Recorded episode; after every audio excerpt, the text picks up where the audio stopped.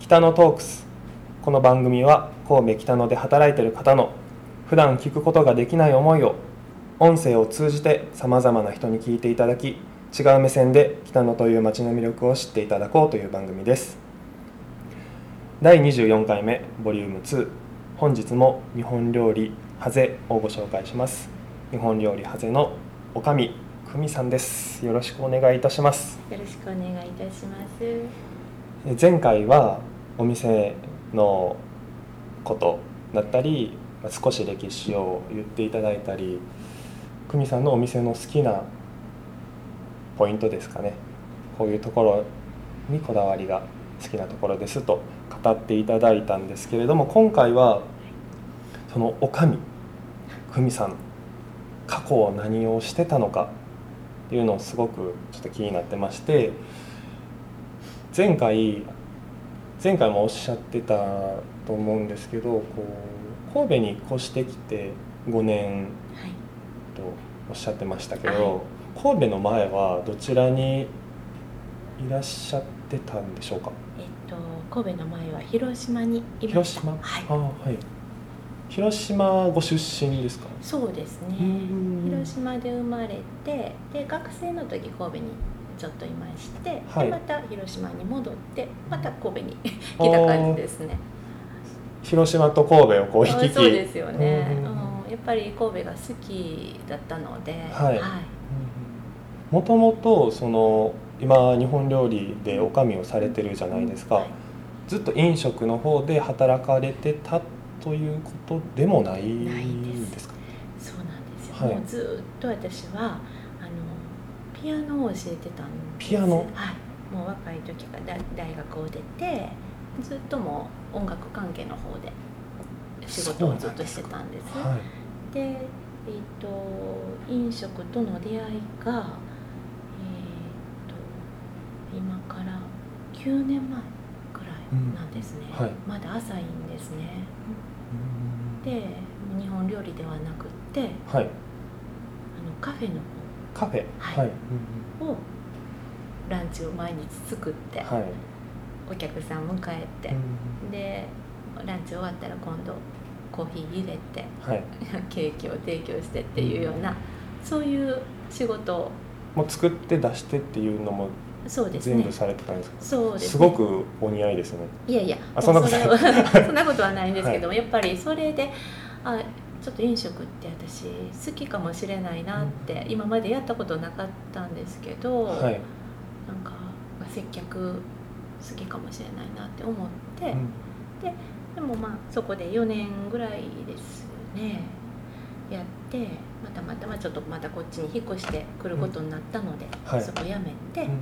で今に至る感じなんです。そうなんですか。ピアノ。そうなんです。じゃあ小さい時からピアノの先生だったりそういう音楽そうですね。を目指して、そうですね。それでもあの大学もピアノの方に行きたくってでそこ大学もだからピアノの方でこちらに来て帰ってからもちょっとピアノで ずっと。それって相当すごいいやすごくはね全然ないんですけど。ピアノで来れるのってすごいですよね。いやいやもうずっと何十年それこそ30年ぐらい教えてました。今もご自もう今分で触ってないですもう自分で弾くことはできてももうあの講師としての仕事は全然やってないです。うーん。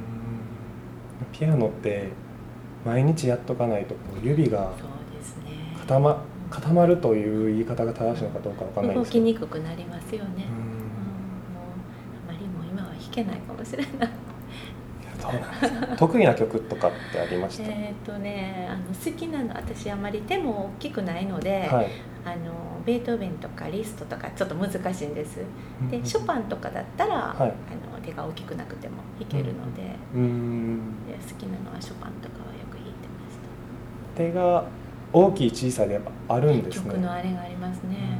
うん。リストとかはもう届きません離れてるんですあーショパンは結構こ結構なんか連符が多いようなイうメージはあるんですけど、でもあの結構私みたいなそんな大きくない手でもはい。弾ける曲多いですうん。ショパンの曲は。ちょっとショパンの話は僕あんまクラシックなことが、違いますね、はい、ちょっと弱いので 名前だけはそれは知ってるんですけど。そうなんですか。ずっとピアノピアノの先生をされてて大変だったことってどういうのが大変でした？ですね。やっぱりなかなか練習をしてこない子はい。たくさんいましたけどその子たちが上達してもらうの難しいからそこが一番苦労しましそうたですよね、はい。やっぱ練習しないと弾けないっていうのはもちろんですしそうですようねん。練習してくる子はねもうどんどんやっぱり上達するので、はい、う、うん。んいいですけどね、そうですかう。んどうやって練習をしてきてくれるかなって、うん。頭はいつも痛かったですけど、はい。楽しかったことは？楽しいのはやっぱりもうずっと生徒さんとやっぱりこれも接客にちょっとつながるのかなとも思うんですけど、はい、あのね、相手は子どもさんが多いですけども、あのうん、そうやってあの子どもたちとこうできるのが話をしたりねそんなのはやっぱり楽しかったです、うん。一番楽しかったように思います。結構お子さん子供さんがあお好き、好きですね、うん。うん。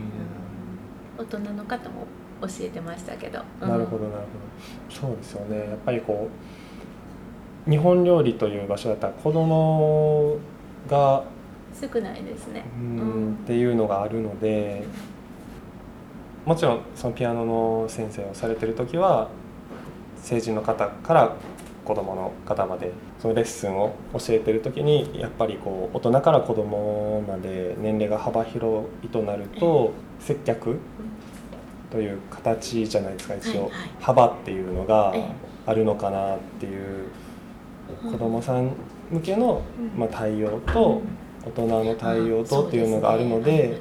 まあ、そういうのはこう今の女将として働かれてるところにこう幅広い接客っていうのは、はい、あるのかなっていうふうには、やっぱりあのちっちゃい子供さんがお店にいらしてる時にあのお椀なんかも熱いじゃないですか、うんはい、そういうのであの始まってらっしゃって子供さんが。やけどさせてもね申し訳ないですし、はい、そこらのとこは、うん、やっぱりこう子供の目線にちょっと下がって、うん。対応そうですね。するという、うんさせて、でも可愛いんですよやっぱり、うん。ち っはい、ちゃい子がね、はい。もう来てもらって本当、もうお客さんって大人の方がほとんどなのでね、はい。なんかこうなんか、うん。い癒し的な。すごくわかります。うんそうすごはい。く可愛いんですよね、うん。うん。あほっとするとこですね、はい、それも、うんそういうことがあってこう今にも続いてるんですね。うん。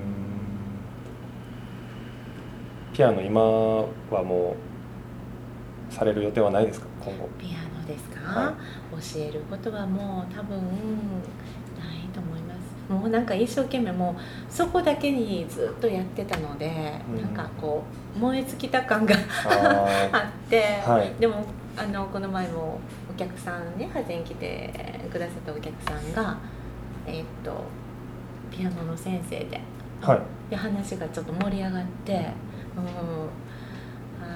ぱりこう同じもうピアノをしてる方ってなんか話が合うというかこう通じるところがあって、はい。うんどういった話されてたんですなんか？不思議なんですけどね、か。はい。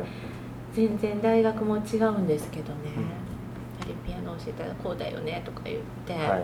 うん。うん。そこでなんかもう一緒にもう食事をしたいぐらいの感覚に なって最後あの店の前で写真を一緒に撮って、また来ます言って言ってくれたのやっぱ嬉しいですよね。うん。そういうなんかねつながると思ってないところでつながった人がうんまた次に来てくれたりするとすごく嬉しいですよね。という感じで2本目も終わったのでまた次回にはい。という形ではい。はい。じゃあ次回をお楽しみに。はい。ありがとうございます。ありがとうございました。